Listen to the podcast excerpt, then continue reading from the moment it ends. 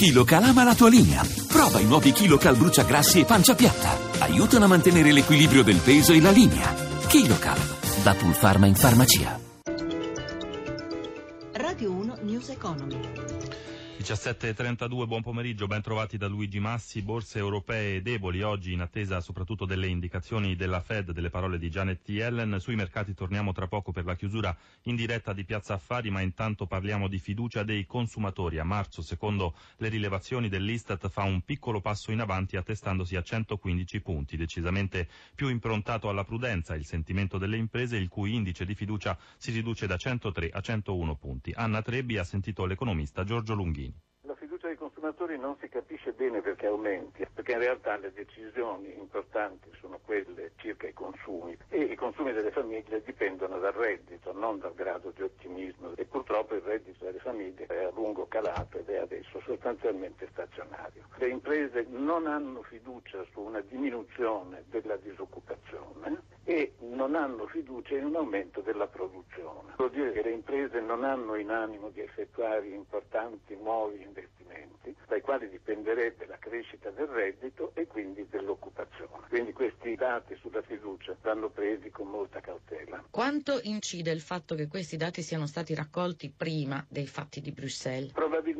incide in qualche misura, però se fossero influenzati da eventi come questi, vorrebbe dire che vengono sottovalutati i dati sulla effettiva situazione economica del nostro Paese. Se per le imprese è più facile riuscire a capire perché siano prudenti, che cosa invece secondo lei alimenta la fiducia dei consumatori? L'aumento prima di tutto è lievissimo. Credo che sarebbe meglio dire, per quanto riguarda i consumatori, che piuttosto che di fiducia si tratta di speranza.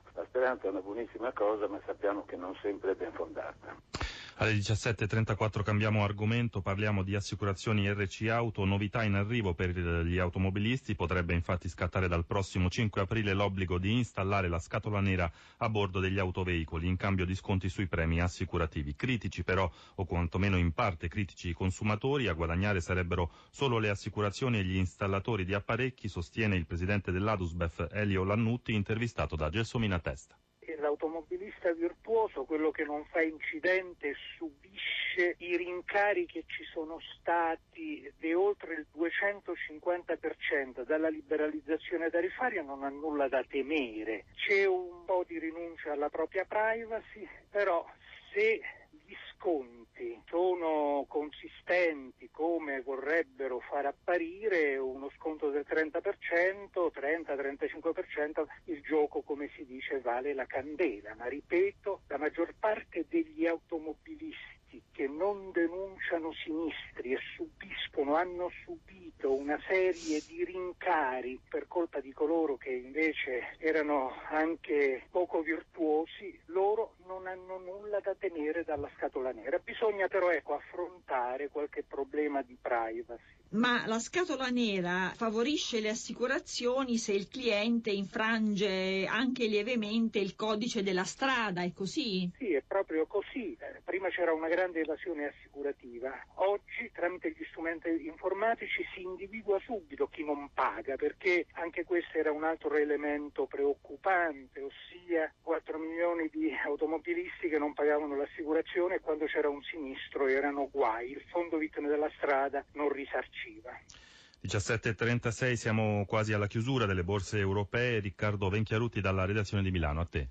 Borsa europea a due velocità, nell'attesa delle parole che la Presidente della Fed Janet Yellen pronuncerà tra, da New York e dunque ha chiuso in questo istante Fuzzi Miba Milano più 0,03%, Londra meno 0,01%, Francoforte più 0,37%, Parigi più 0,85%, Bruxelles più 0,40%, oltreoceano è negativo il Dow Jones meno 0,92%, positivo il Nasdaq più 0,33%, l'euro eh, scambia nei confronti del dollaro sotto quota 1,12 a 1,1195, scende lo spread a 110 punti base dopo che all'asta del Tesoro sono stati venduti tutti i bot semestrali con tassi in calo a meno 0,050%, dunque tassi negativi. Sul fronte delle materie prime, il prezzo del petrolio oggi subisce una forte flessione, il greggio VTI scende sotto i 38 dollari al barile, da Milano è tutto, linea Roma.